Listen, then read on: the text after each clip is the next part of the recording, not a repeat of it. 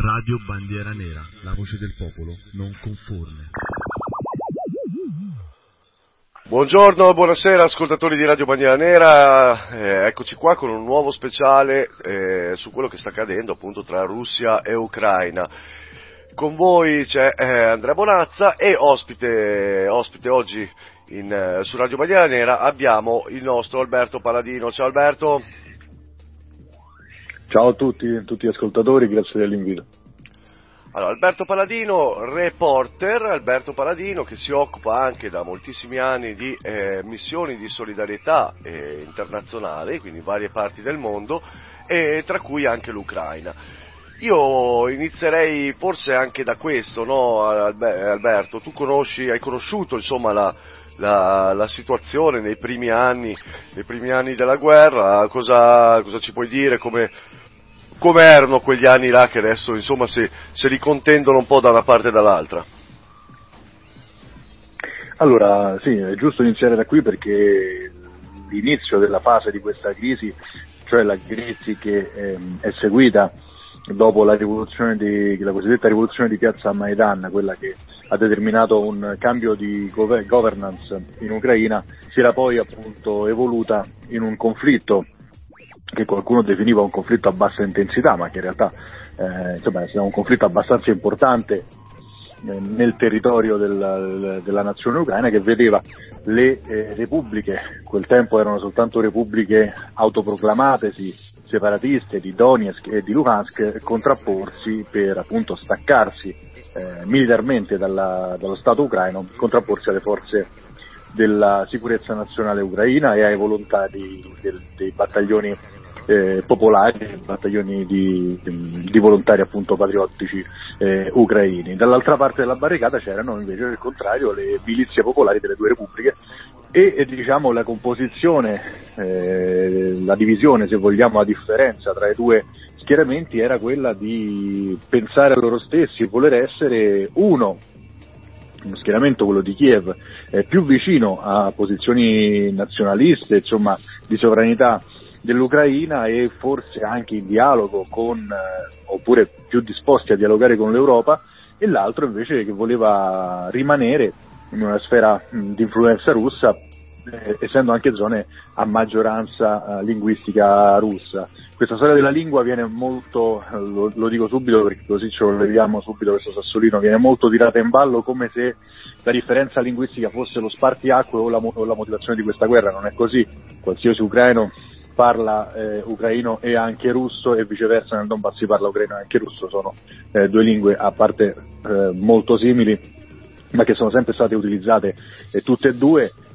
l'unico cambiamento è che durante l'Unione Sovietica il russo era privilegiato come lingua eh, d'utilizzo e l'ucraino eh, meno e viceversa con l'affrancamento del, dell'Ucraina e con l'indipendenza eh, l'ucraino è diventato la prima lingua e il russo si usava nelle regioni appunto a maggioranza linguistica russa come quelle del bacino del, del, bacino del Donbass che storicamente è una regione che ha sempre gravitato in, ottica, in orbita scusate, russa perché è come se vi parlassi del bacino della Ruhr eh, per i tedeschi, cioè quella zona cui, da cui l'Unione Sovietica tirava fuori le risorse eh, minerarie, tipo il carbone e quant'altro per la sua rivoluzione industriale, insomma per la sua macchina industriale. Con la dissoluzione dell'URSS questa zona è rimasta nei confini, che un tempo erano confini amministrativi, oggi sono confini nazionali dell'Ucraina. E questo insomma aveva determinato sempre una certa, mm, come possiamo dire, una certa eh, stanchezza, una certa, una certa scomodità ecco, della popolazione di queste aree che si è sempre considerata un po' più russa di quanto si considerasse ucraina, anche per un discorso se vogliamo economico, l'Ucraina è sempre stato un paese molto meno ricco, molto meno brillante dal punto di vista economico, invece la Russia è sempre stata la potenza regionale di riferimento. Certo, certo, poi sono cose che comunque ho visto anche... Per... Prego, prego. No, questo era per chiarire il quadro sul eh, discorso etnico, oggi la situazione è molto diversa, immagino ne parleremo, le repubbliche addirittura sono state riconosciute dal presidente della federazione russa Vladimir Putin che anzi proprio dopo il riconoscimento ha dato il via all'operazione di eh, invasione dell'Ucraina che stiamo vedendo. Certo, così come era successo anche con la Crimea, infatti quando, quando mi, mi recai in Crimea anche lì c'era una fortissima percentuale eh, russofona, eh, cioè di lingua, di lingua russa. E, mh, Alberto, in questi giorni ehm, il, tuo, il, tuo, profilo, come si dice, pagina, il tuo profilo Instagram è molto molto seguito eh, un po' da chiunque, no? eh, ehm, un po' da chiunque in questo periodo sta cercando di informarsi al di là delle varie fake news che si vedono in televisione. E se vuoi ricordarci anche, ricordare agli ascoltatori come, come seguire il tuo profilo Instagram, insomma, eh, cosa cliccare per seguirlo. Sì. Allora io utilizzo molto Instagram semplicemente perché eh, buon Zuckerberg ha distrutto qualsiasi altro mio canale social, diciamo Zuckerberg ha fatto con me quello che Putin sta facendo con le infrastrutture ucraine, sono stato l'Ucraina di Zuckerberg se vogliamo drammatizzare. E quindi ho solo il canale social che si chiama come mi chiamo io, Alberto Trattino Basso Palladino, e in cui io metto soprattutto nelle stories quello che trovo eh, in rete, ma non in rete, diciamo, io sono diventato un fanatico delle risorse aperte, cioè non in rete eh, internet, Facebook eh, o, o, le news insomma, dei giornali, perché sono spesso e volentieri paccottiglia prelavorata, premasticata e anche predigerita, insomma non ci si può fidare tanto sull'affidabilità, preferisco proporre a, diciamo, a, quel piccolo pubblico che mi sta guardando, cioè, a, chi mi, a, chi va a vedere la mia pagina, proporre cose che trovo direttamente sui canali eh, locali, quindi russi o ucraini o pro-russi di ucraini o pro-ucraini eh, viceversa, di, di, di, di, combattenti o anche di reporter indipendenti che sono sul campo sia da una parte sia dall'altra, mettere appunto le fonti aperte che trovo, sono, rivedete, sono i video mi astengo anche da commentare, io mh, mm, solitamente traduco, cerco di tradurre, mi faccio tradurre da amici che parlano russo o ucraino quello che c'è scritto nei video, quello che si dice, eh, che le persone dicono nei video, magari anche pezzi di frase che rimangono incastrati nelle registrazioni e da lì cerco di eh, capire come stanno andando i combattimenti. Ed è molto importante fare questo perché chiaramente quando inizia una guerra, eh, una guerra reale, no? con i carri armati, con i soldati, inizia immediatamente una guerra mediatica che passa anche per appunto la disinformazione in cui eh, diciamo, tutto il mondo dell'Est Europa, grazie all'eredità sovietica, è maestro della disinformazione e quindi ecco, intanto per rendere onore alla verità bisogna quantomeno contribuire a non eh, diciamo, diffondere fake news. Mm, l'unico modo che conosco di farlo è quello che sto facendo appunto, approvvigionarmi direttamente alla fonte e cercare di essere il più imparziale possibile. Assolutamente d'accordo. E, mh, mm, posso garantire agli ascoltatori che seguendo il, il canale, insomma il, il, profilo di Alberto Paladino su Instagram si possono trovare anche quei eh, canali diciamo più, più, puri, più liberi dal, eh, anche dalla politica e dalla geopolitica e fatti di post, di video, di, di, di, interviste anche fatte proprio dalla popolazione, fatte proprio dai soldati di entrambi gli schieramenti e quindi da una visione molto più, eh, eh, dalla parte forse anche più, più semplice e più pura, no? più, più, ragionevole che non, eh, che non quella che ci passano i TG. Sì, io credo che la cosa più sbagliata che si possa fare durante un conflitto che non ti coinvolge direttamente, no? Certo. chiaramente quando poi la nazione, se, se, l'Italia fosse invasa avrei tutto un altro tipo di, tutto un altro tipo di atteggiamento, meno probabilmente. Eh, ma insomma è un conflitto che avviene in un, in un, tra due stati esteri, mm, bisogna sicuramente evitare in primis di fare il tifo, non si fa mai il tifo in una guerra che poi ai miei occhi, questa è la mia opinione personale, è l'ennesima guerra civile europea, c'è un'altra guerra che si svolge sulla pelle dei popoli europei per interessi geopolitici, non soltanto dei russi, questo lo voglio chiarire da subito, voglio essere chiaro, questa guerra non è eh, la pazzia di un presidente russo eh, che ha deciso di dare una prova muscolare di sé, una, rientra in qualcosa di più complicato, magari se c'è tempo ne, ne parleremo dopo. Comunque quello che volevo dire è che appunto eh, mantenersi eh, diciamo, sulla linea del, del, fatto storico della notizia eh, è importante per fare questo tipo di, di, mestiere che è quello che vorrei fare io, insomma il reporter, raccontare quello che succede, raccontare i fatti. Certamente, l'hai già fatto anche in altre occasioni, ricordiamo Alberto Paladino comunque è stato in Siria, Birmania, in vari teatri di, di, di guerra, sempre riportando in maniera eh, impeccabile le, le notizie direttamente dal fronte. In questo preciso contesto però abbiamo detto è una situazione molto difficile, uno per eh, la grande controinformazione che avviene eh, sia dai canali ufficiali eh, russi sia dai canali ufficiali anche europei in tutto questo teatrino praticamente è come se ci fossero due partite che si giocano, no? una che si gioca ai tavoli delle trattative da Minsk al Cremlino a Washington e l'altra invece si gioca sul fronte vero e proprio e si gioca anche coinvolgendo, coinvolgendo gli stadi, no? Cioè, molti nostri ascoltatori sono sicuramente fanatici di varie squadre di calcio italiane o estere, parliamo un po' anche di questi ultras che sono entrati in gioco, sono entrati in campo in, eh, in questa questa guerra per difendere la propria città e per difendere la propria patria. Sì, praticamente c'è stato proprio un appello diretto eh, di un gruppo di persone insomma, già vestite da militari che si definivano eh, un gruppo ultras eh, ucraino, se non sbaglio, della squadra di, di Kiev. Io sono forse il, più, il meno esperto a parlare di calcio della storia del mondo, però dovrebbe essere la della Dinamo Kiev, che facevano un appello a tutte le tifoserie ucraine per.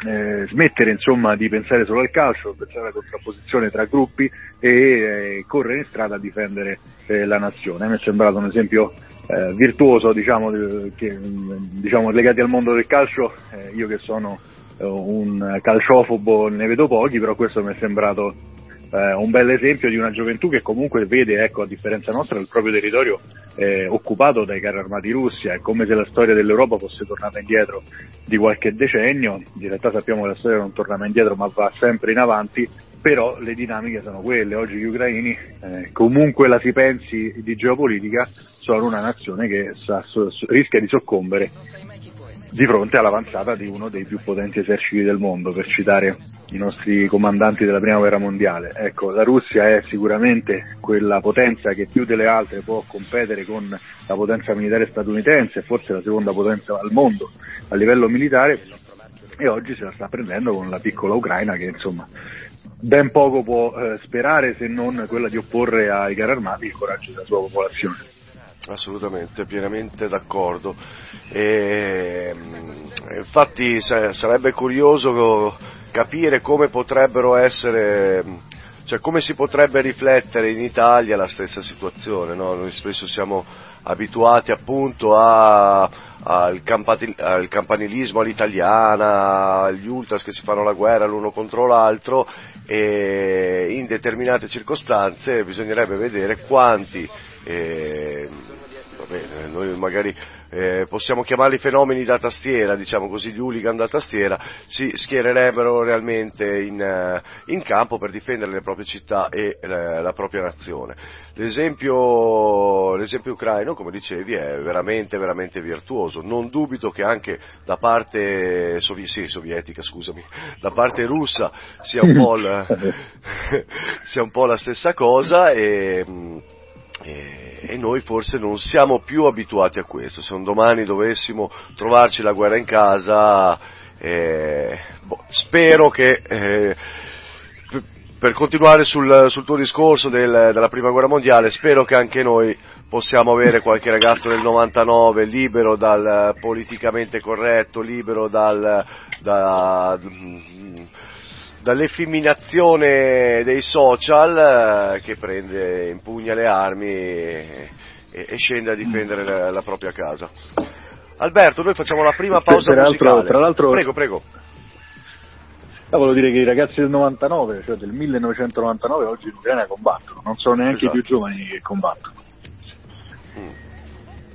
Sì, sì, proprio del 1999 realmente, sì, sì. Alberto, noi mandiamo prima, il primo stacco musicale, ci risentiamo tra un attimo.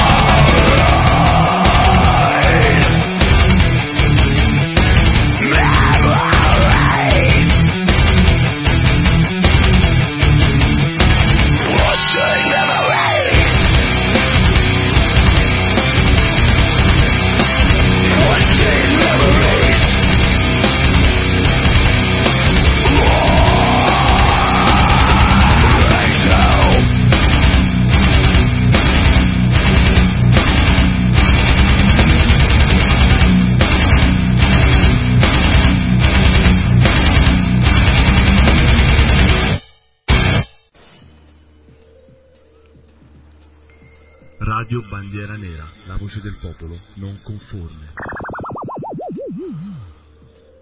Rieccoci qua, bentornati ascoltatori di Radio Bandiera Nera, siamo sempre con Alberto Paladino Reporter a parlare di Ucraina, di questa situazione tra Ucraina, eh, Ucraina e Russia che volenti o nolenti insomma sta, ehm, sta coinvolgendo anche, anche, l'Europa, essendone alle porte ed essendo comunque territori da sempre, da sempre eh, vicini, molto vicini dentro la civiltà europea.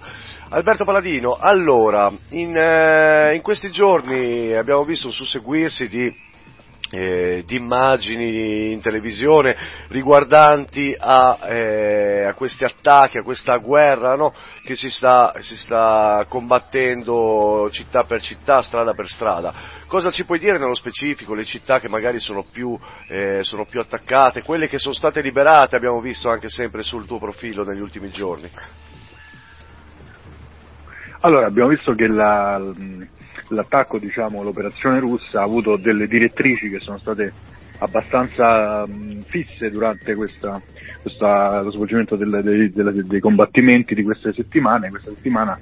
E, e, sono state delle direttrici abbastanza, se vogliamo, scontate da un certo punto di vista, non sto qua a fare l'esperto di pianificazione militari, non lo sono, però eh, diciamo se uno eh, si fosse soffermato sul cercare di capire quali erano le necessità della Russia per fare un'operazione del genere eh, avrebbe capito perfettamente che eh, diciamo, le operazioni militari, soprattutto quelle più eh, eh, diciamo importanti, quelle che reggevano l'architrave della, dell'invasione, erano dirette a consolidare delle necessità strategiche. prima di tutto quella che eh, molti esperti molto più bravi di me chiamano giustamente la profondità strategica, la profondità difensiva.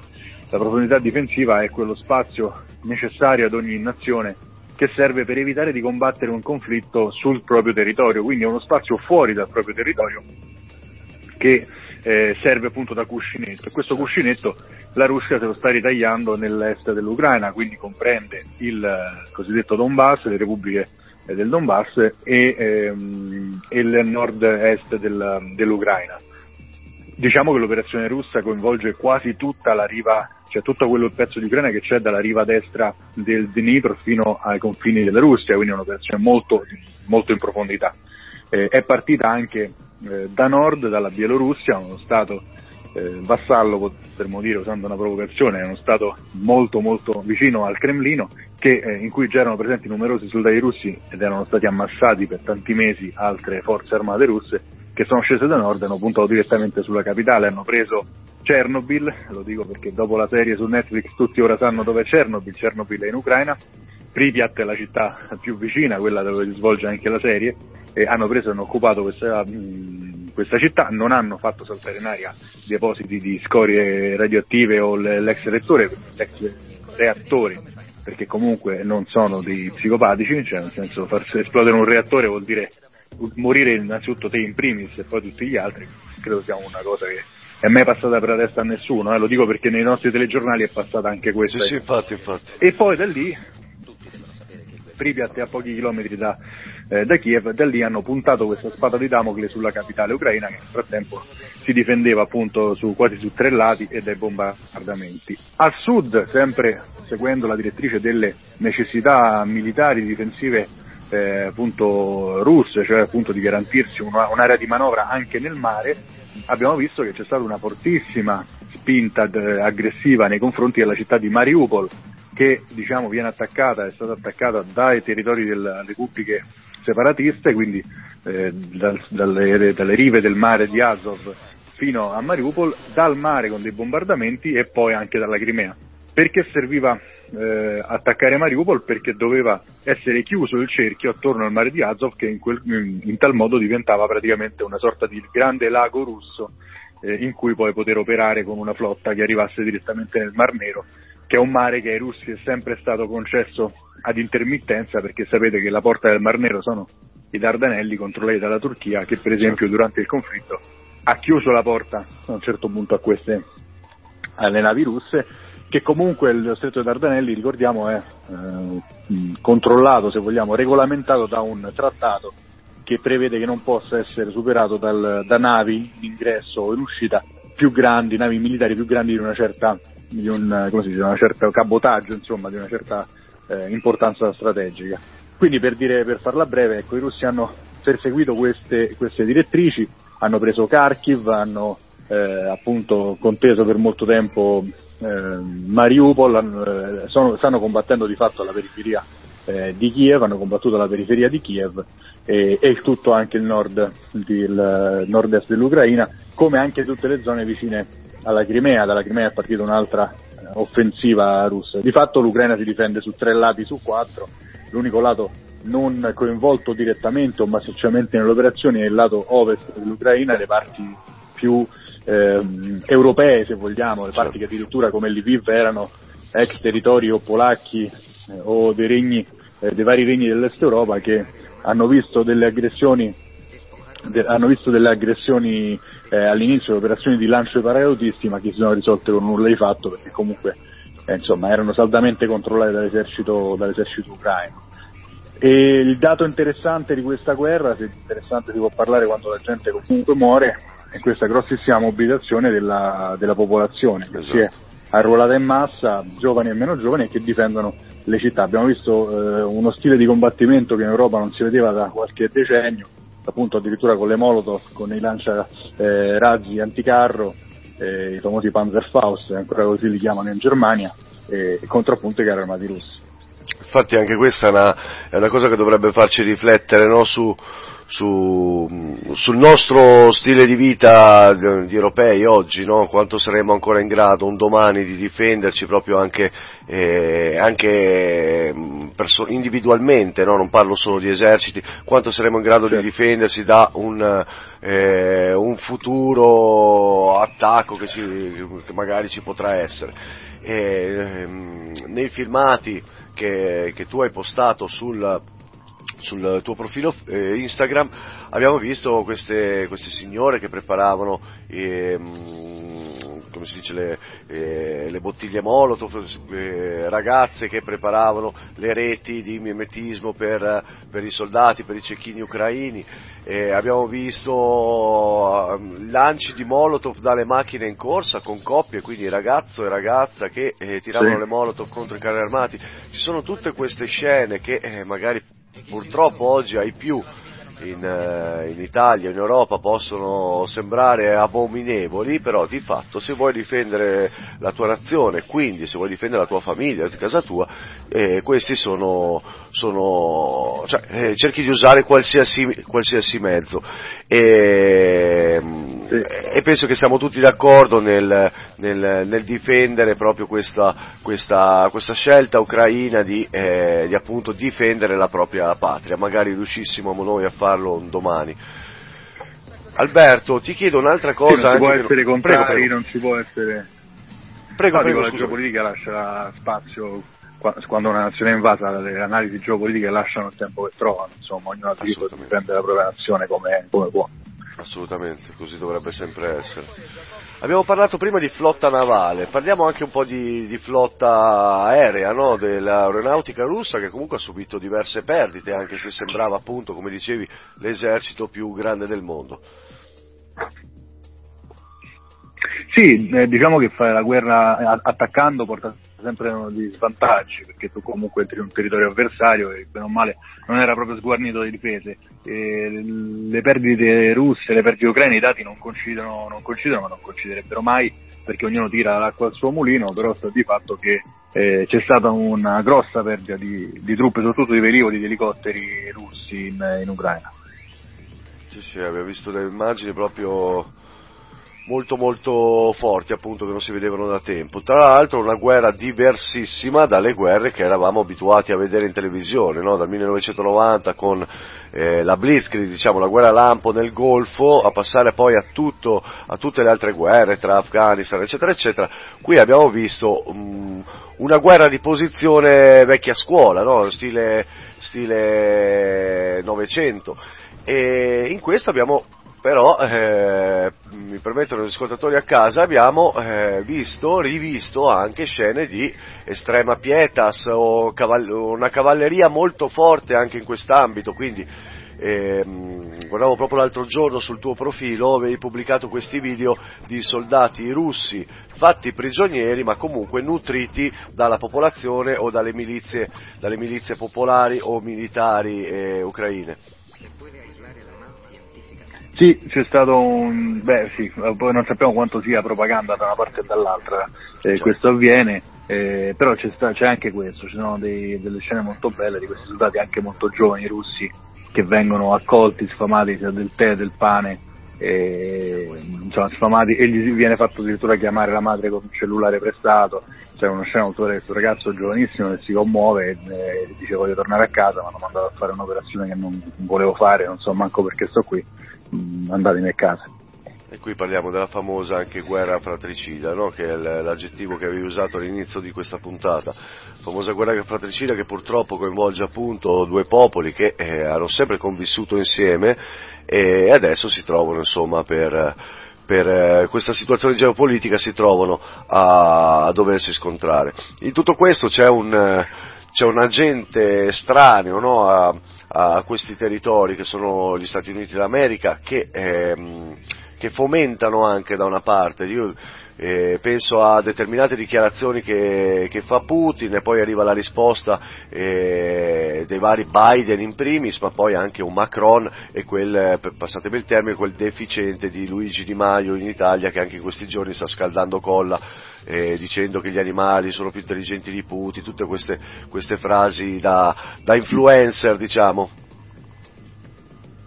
Eh, sono le frasi all'altezza de, della persona, insomma, esatto. noi abbiamo eh, un, un, ministro degli esteri che eh, fortunatamente per lui ora si trova a fare questo lavoro, prima ne faceva altri, eh, molto diversi probabilmente da, da, quelli che fa adesso e si esprime secondo me non avendo capito il cambio di, di, di lavoro, di mestiere che fa.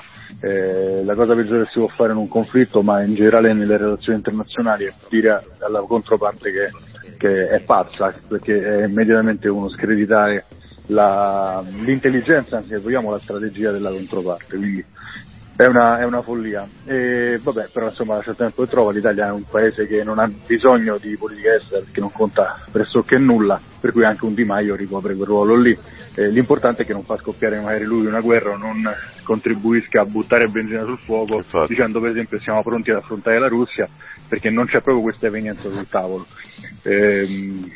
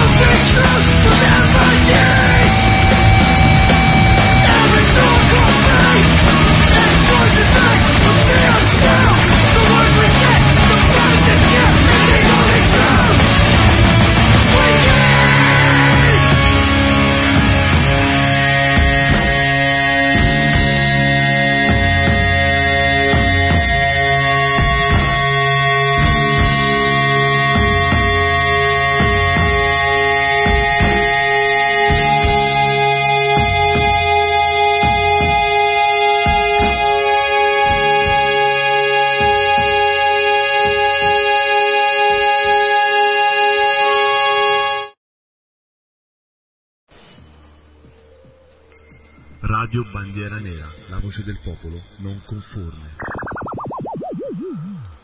Rieccoci qua, ben ritrovati ascoltatori di Radio Bandiera Nera, sempre sulle nostre frequenze web www.radiobandieranera.org.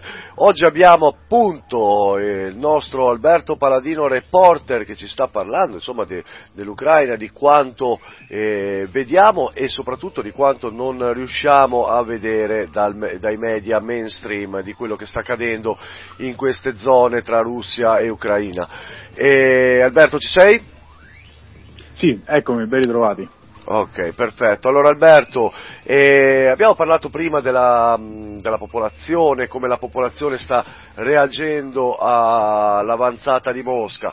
Parliamo adesso invece della situazione anche geopolitica, no? la situazione geopolitica che coinvolge l'Europa, coinvolge eh, paesi anche alleati alla Russia, coinvolge gli Stati Uniti, coinvolge eh, fondamentalmente le dinamiche globali, cioè, sembra il preludio quasi, almeno quello per quello che ce lo stanno, ce lo stanno spacciando i, i, media mainstream, sembra un preludio quasi a una terza guerra mondiale. E abbiamo visto la Cina che eh, fa marcia indietro per quanto riguarda il, il sostegno a Mosca, eh, così come altri, altri, stati storicamente sempre stati vicino, vicini al Cremlino e abbiamo visto comunque anche il, la conferma di un Bashar al-Assad siriano eh, in appoggio a Putin, abbiamo visto la conferma di altri che appoggiano Putin, però c'è una situazione geopolitica realmente interessante, niente sembra scontato adesso come adesso, se non purtroppo, torno, torno a ribadire, il servilismo a prescindere de, dell'Italia e di una grossa fetta d'Europa nei confronti degli Stati Uniti e della Nato. Sì, è così, è una situazione estremamente interessante, ma perché? Perché è estremamente complessa. Noi purtroppo, visto che la scuola di geopolitica italiana per tanti anni non è proprio esistita, è stata soppressa perché, perché l'Italia, come ripeto eh, da prima, è una nazione che non deve occuparsi di esteri, perché non deve pensare in generale, perché se l'Italia cominciasse a pensare di esteri e di strategie si renderebbe conto immediatamente di essere stata defraudata di tutto ciò che poteva competerle e spettarle fuori dai propri confini, anche semplicemente come zona di influenza economica, non parlo di invadere eh, so, la costa tirrenica, ionica o insomma, il Mediterraneo o la Libia. Ovviamente diciamo, diciamo ribadiamo ai nostri telespettatori che sei sarcastico in questo momento, no? cioè, non, non, dobbiamo pensare a politica estera perché non abbiamo anche il, le risorse umane per, per farlo, cioè, nel senso con, con, eh, con, un Di Maio, comunque con una situazione attuale con, con l'Italia schiacciata agli esteri è, è assurdo. L'Italia non deve pensare alla politica estera perché l'Italia è la, la nazione che ha subito le più grandi mutilazioni esatto, per quanto esatto. riguarda la politica estera, cioè sono sarcastico ma sono amaramente sarcastico. L'Italia che come spesso si diceva è veramente una portaerei nel Mediterraneo, del, ha, dovrebbe avere nel Mediterraneo la sua profondità strategica, quella che Putin si sta ricostruendo a colpi di cannone eh, in Ucraina, l'Italia dovrebbe avere nel Mediterraneo sua, il suo anello protettivo, no? questo grande muro d'acqua che ci dovrebbe proteggere, invece siamo completamente schiavi delle logiche, da tanti tipi di attacchi, eh? non ultimo anche quello migratorio, quello anche certo. un modo di, far, di fare la guerra a una nazione. Io ricordo una frase di un ufficiale del Bangladesh, esercito del Bangladesh, che interveniva quando la Birmania cominciava a massacrare i Rohingya che scappavano appunto in Bangladesh eh, attraversando questi fiumi di fango, affogando una situazione terribile e questo ufficiale militare dell'esercito mi, eh, disse eh, la Birmania ci ha tirato una bomba umana una bomba atomica umana perché aveva mandato in quel frangente 6.000 profughi, eh, se non vado errato, in, qualche, in pochi giorni nel Bangladesh, che erano stato molto povero e che quindi aveva dovuto mettere le mani in tasca per far fronte. Ecco, anche quello è un tipo di, fa- un tipo di conduzione di, di, guerra. Certamente, Comunque, l'abbiamo visto questo... anche con la Turchia, no? Con la Turchia come eh certo. minaccia l'Europa dell'invio dei profughi. È un'arma, eh certo, è un'arma anche quella, è un'arma anche quella. Per quanto riguarda lo scacchiere in geopolitico internazionale è molto variegato. La Cina, come dici tu, ha eh, in un primo tempo garantito alla Russia che l'avrebbe sostenuta soprattutto dal punto di vista economico, sapendo che la Russia sarebbe incappata in delle sanzioni piuttosto dure, ma anche perché sapeva benissimo che una Russia che non può più commerciare o fare transazioni eh, verso il mondo cosiddetto occidentale o verso l'Europa immediatamente diventa un cliente ottimo per la Cina che fagocita tutto il suo traffico eh, economico, di mercato e commerciale. E, però qua, già anche qualche giorno dopo, nella prima settimana dei combattimenti, la Cina ha invitato le parti alla prudenza, perché comunque questo è un atteggiamento sempre molto cinese, eh, quello di, far, di, guard- di guardare chi, eh, chi, si scanna fuori dalla finestra, ma eh, diciamo in maniera molto serafica, molto orientale, di farsi sempre comunque i conti de- in tasca loro.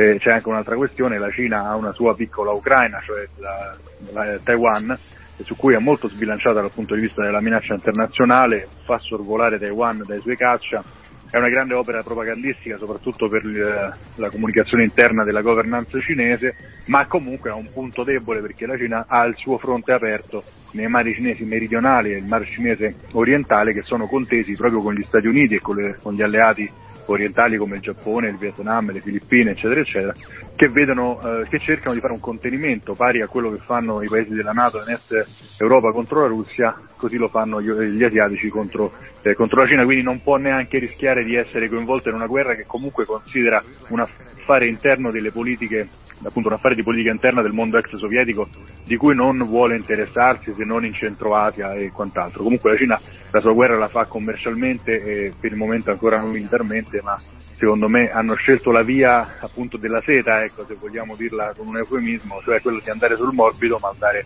molto pesanti a livello commerciale. I cinesi sono i più grandi ormai eh, trafficanti, se possiamo dire così, cioè grandi eh, gestori della logistica mondiale. Se la Cina si ferma nessuno riceve più un pacco di Amazon a casa, eccetera, eccetera. Quindi questo. È stato interessante anche il dato dell'Iran che eh, diciamo in un primo momento supportava eh, la Russia, è un paese storicamente che ha rapporti con la Russia, anche amichevoli, ma che si è astenuto nel voto eh, di qualche giorno fa eh, alle Nazioni Unite, quindi se avesse voluto supportare la Russia fino in fondo avrebbe votato favorevolmente, invece si è astenuto e anzi ha dichiarato che manderà aiuti umanitari in, in, Ucraina per aiutare comunque la popolazione. Questa è stata una scelta della guida spirituale del, di Khamenei che eh, diciamo, dal punto di vista umanitario è comunque all'altezza della sua, della sua figura politica. E, sì, chiaramente i siriani giustamente dopo insomma, lo sforzo comunque che la Russia ha compiuto per salvare il paese dai terroristi, sforzo che tutti noi abbiamo riconosciuto come eroico, quello della Russia che interveniva in Siria certo. per distruggere l'ISIS, no? questa creatura orribile eh, che pare sia stata anche finanziata dall'Occidente, se vogliamo, eh, insomma questo è il segreto di Buscinella. Quindi anche se chiaramente i siriani hanno eh, diciamo, supportato questa, almeno politicamente questa scelta, c'è da vedere quanto i paesi vorranno farsi coinvolgere da questa eh, guerra che comunque sta diventando una guerra che fa vittime civili, che distrugge città, che, che fa morire tanti soldati da una parte e dall'altra. C'è un grande fronte interno in Russia che si sta costituendo che lo stesso fronte delle madri eh, russe che vedevano i soldati scomparire in Afghanistan e mai più tornare con questi dati dei caduti che non tornavano mai, i conti non tornavano mai, che oggi sta manifestando. Io non sono un fan dei, delle manifestazioni in Russia perché eh, con questi oppositori a, al cosiddetto regime di, di Putin, no? questi Navalny, non, non mi sono mai piaciuti troppo, mi sembrano sempre un po' troppo agenti di qualcos'altro, però c'è di fatto che le madri invece che chiedono perché i figli sono andati a morire in Ucraina nel 2022 rimangono un dato che, con cui il Cremlino deve fare i conti. Assolutamente. E poi c'è il fronte. E poi c'è il fronte occidentale, c'è l'Europa, l'Europa che ha fatto, per così giusto per chiudere il cerchio delle analisi, l'Europa eh, fa quello che gli viene detto di fare. Eh, chiaramente qui c'è un dato rilevantissimo, questa guerra nasce anche perché, questo è giusto dirlo, la Nato è un po' troppo est rispetto a quello che avrebbe senso eh, essere, non che sia giusto o sbagliato, io sono concetti che giusto o sbagliato non uso mai, soprattutto in geopolitica, perché in geopolitica vige la regola del più forte. Eh, questo è un dato di fatto, il diritto internazionale non esiste, esiste il diritto forse nelle transazioni internazionali, ma il diritto internazionale è regolato da una legge che è la legge del più forte e della possibilità. Se ho la possibilità di farla, lo faccio, se non ho la possibilità di farla, non lo faccio. Quindi, questa, eh, eh quindi preferisco utilizzare eh, parole tipo quanto sia necessario essere adesso in questo momento. La Nato per, per un discorso politico si è spinta molto a est, oggi sono paesi NATO, paesi come la Polonia, no? tutti quei paesi che erano nel famoso e antico patto di Varsavia, non serviva arrivare fino lì, probabilmente bastava ecco, la Polonia. Eh, quando la Nato ha minacciato di inglobare anche l'Ucraina, chiaramente la Russia ha risposto in questo modo. E, e la Nato è scomparsa, cioè la Nato non è intervenuta in aiuto dell'Ucraina, l'Ucraina è stata lasciata eh, da sola, questo l'ha detto addirittura il presidente ucraino che comunque anche lui prima di fare il presidente ucraino faceva il comico, quindi è un po' un dimaio della situazione che comunque si sta comportando bene perché si fa vedere col giubbotto a tutti i proiettili nelle strade, vestito in media, però anche lui ha riconosciuto che diciamo, l'Ucraina è stata lasciata completamente sola quando la provocazione comunque non l'avevano fatta gli ucraini ma l'ha fatta semmai appunto la, eh, la, Nato. L'Unione Europea si è comportata abbastanza in linea con la Nato chiaramente, cioè quando l'Ucraina a un certo punto si è giocata la carta dell'ingresso accelerato nell'Unione Europea, eh, l'Unione Europea si è sbrigata qualche ora dopo a smentire, anzi non a smentire, a dire che non era possibile accettare l'Ucraina in una situazione di questo conflitto aperto, accettarla in Unione Europea perché avrebbe, cioè, sarebbe eh, avrebbe voluto dire accettare immediatamente una nazione in guerra all'interno dell'Europa e quindi far diventare l'Europa un continente in guerra. E, e quindi appunto anche lì ci siamo tirati indietro, se non che abbiamo mandato comunque eh, forniture di attrezzature militari, soprattutto anticarro, visto che diciamo, l'operazione russa si svolge strettamente con l'invio di eh, tecniche blindate, di, di, autoblindo, di carri armati e quant'altro, e di missili antiaerei, di spalleggiabili terra-aria, Stinger, Marpad, eccetera, eccetera, Javelin, controcarro e quant'altro. Quindi diciamo, ecco, abbiamo inviato questo, un po' di soldi e un po' di, un po di armi. Eh, secondo me qualcuno, diciamo, chi prende le decisioni lo ha fatto più per mantenere il conflitto alto più, più che per aiutare i, poveri, i poveri ucraini che in realtà sono sì, po' oggi, oggi, sono veramente eh, soli al mondo e tutto quello che guadagneranno o che perderanno lo dovranno soltanto al coraggio della propria azione di, eh, di controguerriglia, insomma di resistenza se possiamo usare questo termine senza evocare cose orribili del nostro paese. Infatti, comunque anche questa situazione no, viene c'erano anche alcune vignette che giravano ultimamente, anche di pa- eh, Pubble, come si dice, Puble, vabbè, Pubble, che, Puble. Che giravano sul web eh, che giustamente facevano vedere il, il, il, cagnolone di Washington che va a colpire il can che dorme russo, eh, che in realtà sappiamo benissimo che non ha mai dormito, anzi è sempre stato il più vigile forse, e, a rimetterci poi è, è il piccolo cane ucraino di mezzo, il, e il cane, il cane americano si, si, leva dalle palle, diciamo così in termini. Sì, sì, sì. Mm. C'è una gran verità che dobbiamo scolpire nella nostra mente, io ve la dico, è una mia opinione personale, quindi prendetela con le, cioè con le pinze, tenetela in giusta considerazione, ma è quello che io tengo come metodo di giudizio, come lente di analisi. Eh, un incendio quando scoppia un incendio conviene sempre a due persone, chi lo ha appiccato e chi lo deve spegnere, perché chi lo ha appiccato chiaramente eh, gode del fatto che ha acceso l'incendio, lo ha fatto per un motivo, ma anche il pompiere vive perché qualcuno accenda incendi, perché se gli incendi non ci fossero non ci sarebbero neanche i pompieri. Ecco, faccio tutta questa bella metafora per dire che comunque questa mossa russa che io penso sia stata fatta non proprio all'insaputa e forse, eh, non, non, dico concordata, cioè non è che si sono telefonati, però comunque rientra in un ordine del mondo che non può mai essere scardinato, cioè di un mondo diviso comunque tra due poli, perché questo rende tutto più facile a chi deve governare, l'ordine è sempre a favore di chi governa a volte, eh, spesso diciamo così.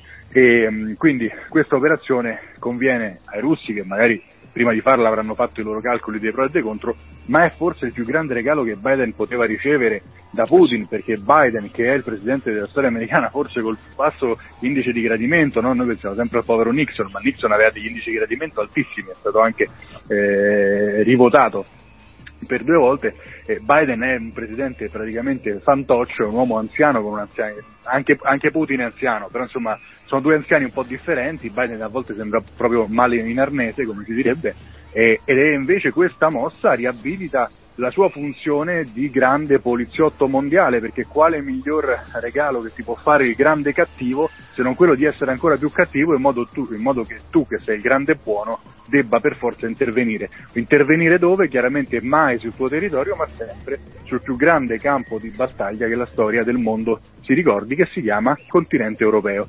Sfido chiunque, mettendo i punti sulle mappe delle grandi guerre del mondo, a trovare un posto nella storia dove si sia combattuto di più dell'Europa, un popolo che abbia subito più conflitti di quello europeo. E questo perché? Perché l'Europa, ancora oggi, nonostante noi ce la raccontiamo sempre un po' più scrausa di quanto sia, è il territorio con la maggiore rilevanza mondiale, perché ancora il territorio, benché piccolo, benché meno popoloso rispetto ad altri, no? Cina, India, Russia. Stati Uniti stesso, in cui gli indicatori di potenza sono i migliori, cioè sono i è il miglior territorio co- per studi universitari, il miglior territorio per tecnologie, il miglior territorio per risorse dedicate anche alla difesa in paragone rispetto alle spese degli altri paesi. Cioè è, è purtroppo per fortuna ancora l'Europa la principessa da tenere nella torre per evitare che poi diventi la regina. Eh, sempre andando sul mondo del fantastico, a me piace fare queste metafore perché forse aiutano. Forse no, però insomma, eh, ecco. Sì, sì, no, Eh, no. E, quindi, e quindi è facile, fare la guerra a casa degli altri è sempre facile.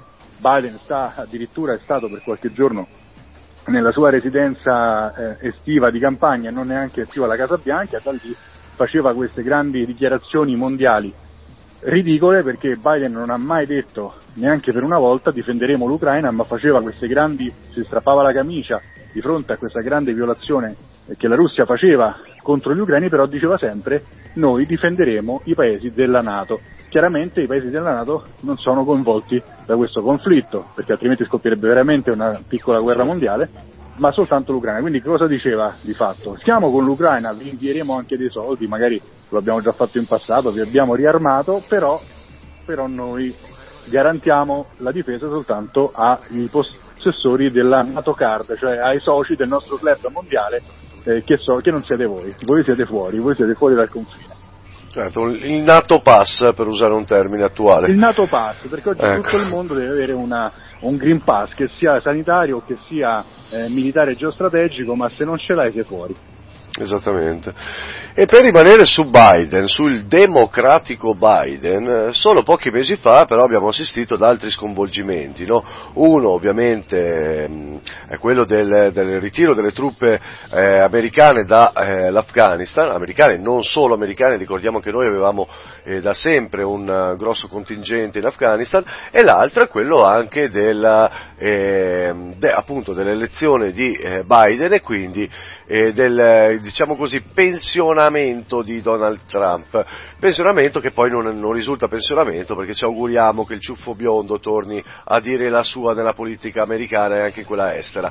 Perché dico questo? perché il Ah, buon cioè- Trump aveva, aveva proposto di sciogliere la Nato addirittura per la prima volta nella storia ma ehm, diciamo volesse se avesse avuto la bacchetta magica e l'avesse fatto avrebbe probabilmente fatto il più grande regalo all'Europa perché forse l'Europa avrebbe capito finalmente, spero che lo capisca con questa crisi, che serve avere quantomeno una linea difensiva comune, cioè serve far funzionare questa benedetta Unione Europea non soltanto per imporre tasse ai popoli europei, non soltanto per fare le banche e per stampare moneta, ma anche se vogliamo, se ci serve, perché altrimenti ci, facciamo, ci continuiamo a fare gli affari nostri, anche per avere una linea di potenza militare comune, cosa che l'Europa difficilmente avrà perché l'Europa è composta, lo ricordo innanzitutto a me stesso, ma insomma anche agli ascoltatori, è composta da, da piccole superpotenze globali. La Francia ha una sua linea geopolitica internazionale, una sua potenza militare, addirittura una, è una nazione con il nucleare. La Germania ha una sua linea strategica, eh, soprattutto europea, ma anche globale a livello finanziario e di mercato e, e- e via via, cioè, eh, noi stessi in teoria abbiamo la nostra linea, quindi è molto difficile che queste linee possano convergere, se vi ricordate eh, la disastrosa eh, operazione politico-militare sulla Libia è stata condotta dai francesi in accordo con i tedeschi, no? la famosa risata Sì, tra. Sarkozy, se non sbaglio la Merkel ai danni del povero Berlusconi, eh, ri- ridevano per la Libia che ci stavano per scippare eh, e quella non mi è sembrato un esempio enorme di pianificazione geostrategica comune per l'Unione Europea, come non mi è sembrato un esempio di cooperazione internazionale all'interno dell'Europa o di Unione Europea l'accordo cosiddetto del, del Quirinale tra Presidente Macron e eh, Presidente italiano Mattarella, poi rettificato dalle Camere, cioè questa unione bilaterale Italia-Francia in visione anti, antitedesca.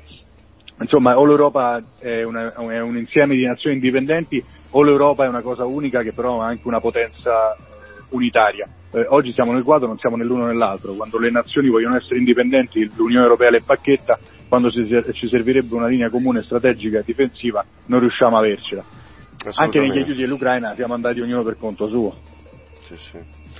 E tra l'altro, guarda, io, mh, quando ero nell'esercito italiano, ormai vent'anni fa, eh, l'esercito italiano faceva parte di un, di un'alleanza che si chiamava Eurofor, era un tentativo di eh, creare delle forze armate europee. Perché dico tentativo? Perché purtroppo non è andato troppo a buon fine, no? l'Eurofor era nato a metà degli anni 90 e finì poi nel 2011-2012, adesso non, non, ricordo bene, comunque una decina di anni fa. E mm, magari oggi rispolverare, diciamo così, un, un tentativo di creare una, una forza armata europea, no?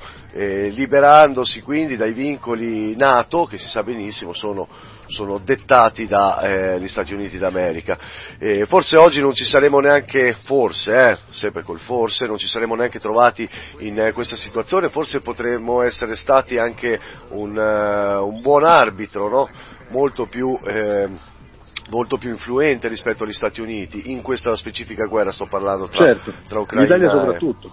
Esatto, l'Italia soprattutto.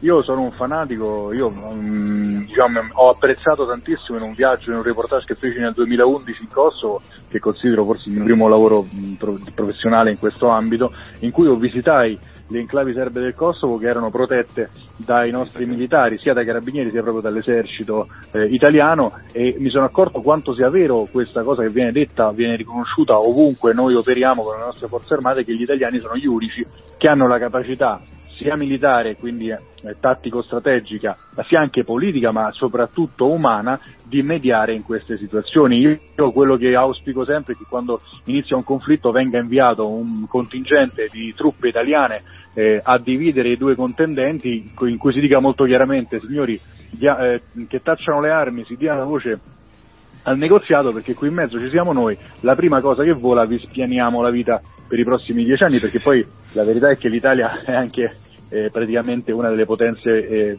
militari eh, dell'Europa, eh, questo non va mai dimenticato, cioè non è che noi abbiamo l'esercito di Pulcinella che ogni tanto ci raccontano, siamo una nazione che sa essere anche una nazione guerriera se solo lo volesse, perché lo abbiamo anche dimostrato in passato, insomma. Purtroppo non c'è la volontà politica. Purtroppo non c'è la volontà politica, esattamente, purtroppo sì. Alberto, prima di lasciarti, eh, ci sentiremo ancora sicuramente nel corso anche di questa crisi tra, tra Russia e Ucraina e volevo però farti due domande riguardo anche a Solid Onlus, no? l'associazione di cui sei vicepresidente, che in questi giorni si è attivata per, in sostegno alla popolazione di quelle terre. Cosa ci sì, puoi noi dire? Abbiamo attivato, abbiamo attivato un canale umanitario di raccolta di beni di prima necessità, di vestiti invernali, perché chiaramente eh, fa ancora molto freddo in Ucraina, avete visto i video, c'è la neve in alcune zone, di cibo non deperibile, di soprattutto importantissimo materiale sanitario che è difficile da reperire in questo momento in Ucraina, le bende, lacci emostatici, eh, medicinali quelli da banco che possono essere trasportati, anti-influenzali, questo tipo di medicinali qua e, um, e, tutto quello che può servire a una popolazione anche che fugge, quindi torce elettriche, sacchi a pelo, eh, e, appunto derrate alimentari non deperibili, eh, l'ho già detto, più chiaramente tutti i contributi eh, di cui una persona può fare donazione. Perché? Perché chiaramente qui sta diventando anche un'emergenza umanitaria, abbiamo visto i profughi scappare in Polonia, in Romania, insomma negli stati limitrofi, ma questa gente andrà chiaramente assistita. E, um, alcuni addirittura col pullman sono venuti in Italia e fortunatamente mi pare che abbiano trovato anche assistenza abbastanza rapidamente perché poi di fatto gli ucraini sono europei che si spostano nel territorio europeo, molti di loro parlano italiano perché l'Italia è una delle nazioni che ha la più grande comunità ucraina fuori dall'Ucraina Esatto. Quindi insomma ci è sembrato giusto aiutarli così come facciamo con i Karen in Birmania, in, di cui abbiamo eh, l'impegno di eh, portare avanti le cliniche nella giungla, le scuole, eh, lo stipendio per gli insegnanti, che stiamo costruendo un villaggio, così come stiamo prendendo cura di una piccola isola eh, sulle coste keniode che rischia di morire di fame, di essere spazzata via dai rifiuti, così come lo abbiamo fatto eh, in Serbia, in Serbia, cioè in Kosovo, che io considero Serbia, mm-hmm. eh, per le enclavi serbe, e in Armenia, dove tra l'altro tu sei stato a fare la tua missione eh, esplorativa, perché noi operiamo in base a un principio, noi operiamo in sostegno di quei popoli che dimostrano di essere meritevoli di essere aiutati perché secondo noi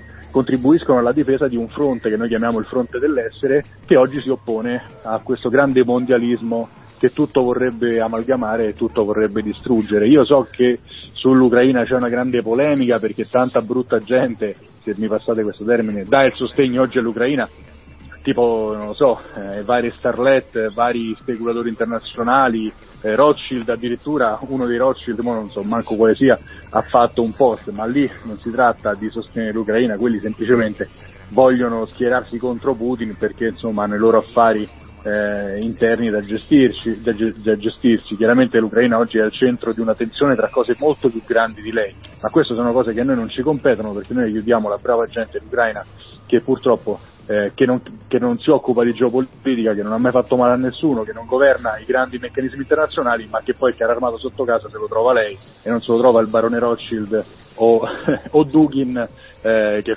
il, che, indora la pillola e ci dice che i carri armati di Putin sono lì per salvare il mondo dal grande male che lo sta assediando. Ecco, noi vogliamo un po' tagliare questo, questo filo narrativo che è completamente sbagliato e anche molto brutto, insomma quando uno prova a giustificare la guerra da un lato e dall'altro, indorando la pillola, secondo me fa un torto e un crimine molto più grande di chi fa la guerra stessa.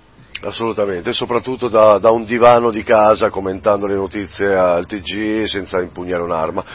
Comunque, Alberto, io posso dire che i nostri ascoltatori si possono sentire tranquilli nell'inviare qualsiasi tipo di, eh, di, aiuto umanitario tramite Solid perché uno Solid non appartiene a quella cerca di associazioni che eh, la gente a casa conosce benissimo, no? che si intascano eh, i famosi euro per, per l'SMS al numero di sovraimpressione, non si intascano alcuni beni di necessità o li fanno, li fanno deperire in qualche magazzino, ma consegna sempre sul, eh, sul campo, in loco. Allo stesso tempo eh, proprio sul campo, proprio in loco, abbiamo una situazione anche etica che è diversissima anche dall'Italia o da altri paesi, nel senso abbiamo visto in questi giorni proprio anche dal tuo profilo, e qui invito un'altra volta gli ascoltatori ad andare sul tuo profilo Instagram, Alberto Paladino, e, ehm, abbiamo visto scene dove eh, i vari, eh, ter- i vari sciacalli dei supermercati vengono addirittura eh, nastrati ai pali e vengono frustati sul culo, cioè praticamente sculacciati dalla popolazione per quello che hanno fatto una cosa un po' all'antica però è stata divertentissima, cioè i famosi sciacalli di guerra, cioè quelli che invece esatto. di difendere il loro paese hanno, eh, pensano bene di andare a saccheggiare un supermercato come se poi l'Ucraina fosse un paese dell'abbondanza, no? quindi. Eh, levando il cibo dalla bocca ai poveri cittadini che rimangono vengono presi, non è che vengono, non è che vengono giustiziati bordo strada eh, come mai abbiamo visto fare in Medio Oriente e in, in altri contesti, però vengono legati con della bella pellicola da pacchi a un palo, in Ucraina comunque fa ancora molto freddo, viene tenudato il sedere tecnicamente e, que- e c'è una cinta a disposizione della popolazione, queste vecchiette che gli vanno a dare due o tre cintate come farebbero ai loro nipotini quando si mangiano il miele di nascosto, però ecco insomma poi ti lasciano lì una notte e così tu hai tutto il tempo di riflettere su quanto sia meglio andare a combattere questo paese piuttosto che svaligiare i supermercati. Esattamente, che sono cose che avremmo voluto vedere tra l'altro anche in Italia in occasione di alcuni, alcune emergenze come terremoti e cose del genere. Sì, e sì, al, sì, allo stesso tempo per chiudere dico anche eh, agli ascoltatori, c'è una grossissima differenza tra gli immigrati di cui parlava Alberto prima, no? che arrivano che arrivano da noi, dall'Ucraina in questi giorni, dove comunque sono inseriti all'interno della nostra civiltà, non vengono a mendicare, ma c'è bisogno di, aiu- di aiuto reale, quindi sono eh, anziane, eh, cioè anziani, eh, donne, bambini che lasciano la loro terra e con la loro terra lasciano anche gli uomini che stanno lì a combattere al fronte, quindi una situazione assolutamente capovolta rispetto invece all'immigrazione che negli ultimi anni siamo abituati a vedere. Se questi ehm, immigrati ucraini eh, arrivassero qua, eh, cioè nel momento che questi immigrati ucraini arrivano qua, vi ricordiamo ci sono gli hotspot in giro per l'Italia, ci sono questi centri di accoglienza che sono invece pieni di altro tipo di immigrati che, eh, che sono di ben altra stazza fisica e, e genere. Ecco. E che non scappano da nessuna guerra, tra l'altro. E che non scappano da nessuna guerra, appunto. Alberto, io ti ringrazio tantissimo per essere stato nostro ospite, speriamo di averti ancora sicuramente, no? Certo, Su Radio Bandiera Nera. Spero, spero di, di, di, prima possibile, ma spero anche direttamente dal territorio ucraino il prima possibile. Perfetto, benissimo. Alberto, grazie ancora, ci risentiamo grazie presto, Gra- grazie per il tuo lavoro. Grazie. Grazie, grazie mille. Ciao Alberto. Ciao, buona, grazie mille veramente. Noi adesso andiamo a riascoltarci, cioè andiamo ad ascoltarci l'ultimo pezzo, poi lasciamo, lasciamo la linea al palisesto di Radio Bandiera Nera e che dire, ragioniamo sempre, ragioniamo sempre sulle cose, ragioniamo sempre sui fattori, il mondo non è solo bianco e nero ma ci sono anche delle sfumature. In questo momento dove una guerra geopolitica è evidente a tutti noi, dove abbiamo dicevamo prima con Alberto, no? i due blocchi, abbiamo ancora una guerra fredda tra eh, i due poli, Oriente e Occidente, eh, Russia e eh, Nato, no? viene da dire. In realtà però ci sta andando di mezzo una, una popolazione di nostri, di nostri, fratelli europei che sono gli ucraini. L'Ucraina è una terra eh, bellissima e antichissima ha eh, avuto dei governi sicuramente corrotti, l'abbiamo visto appunto con anche le rivolte che ci furono eh, tra il 2012 e il 2014 e che hanno, hanno portato poi anche alla situazione attuale.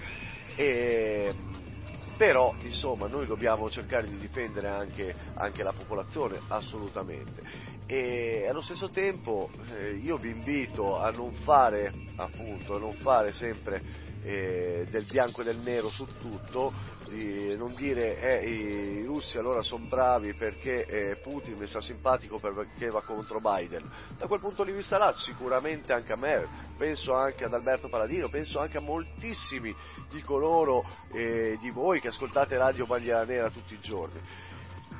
Però il, confine è tanto sottile perché sotto questi grandi eh, come possiamo chiamarli, giganti o orchi no? che muovono, muovono, i fili della politica internazionale, sotto di loro ci sono giovani che in queste ore stanno combattendo e stanno morendo, sono giovani patrioti da una parte e dall'altra che rispondendo a una chiamata, rispondendo allo sventolare della propria bandiera, partono e vanno a difendere, eh, a difendere la, eh, la propria la propria patria appunto, quindi le proprie famiglie anche le proprie case.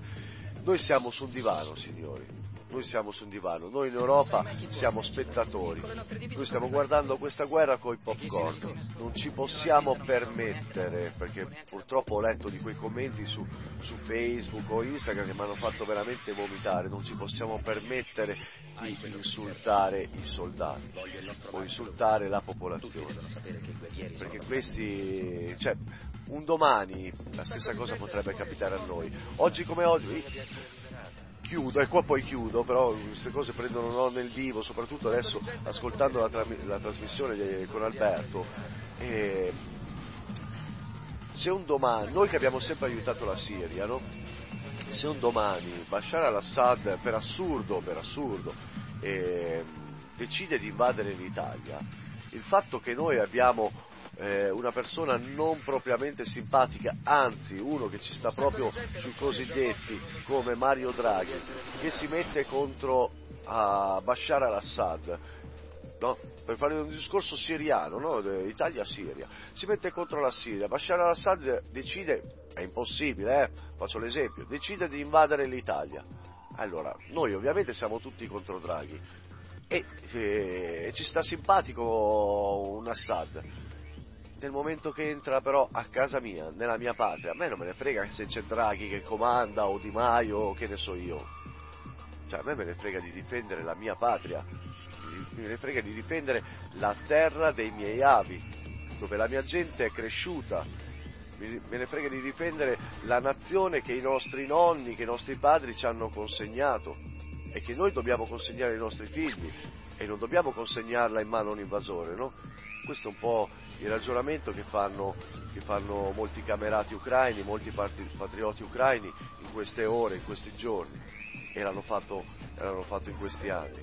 Quindi, quindi non, non, possiamo permetterci davvero di prendere una, una posizione così brutale contro, contro, contro quelli che, che, alla fine, eh, parlando di civiltà, sono nostri fratelli.